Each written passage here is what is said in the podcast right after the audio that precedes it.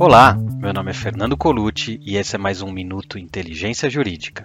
Bom, o vídeo de hoje é para trazer atualizações sobre o projeto de lei 4173 de 2023, aquele que foi proposto pelo governo para replicar o conteúdo da MP 1171, que alterava a tributação dos rendimentos em aplicações financeiras, entidades controladas e também dos trusts no exterior, mas que acabou não sendo aprovada pelo Congresso.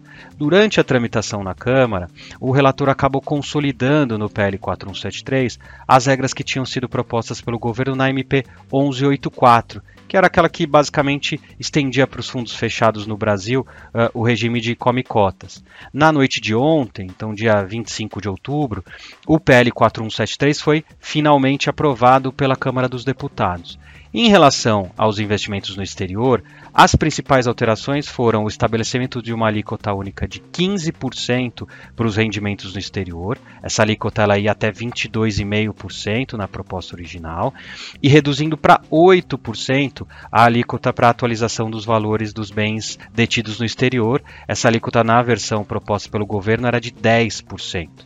E aí, em relação aos fundos fechados, as principais alterações foram a inclusão dos FDICs entre os fundos que não estão sujeitos ao come cotas, a redução de 10 para 8% para a tributação do estoque e alterando para 100 o número mínimo de cotistas dos FIIs e dos FIAGROS para eles poderem ter isenção do imposto de renda.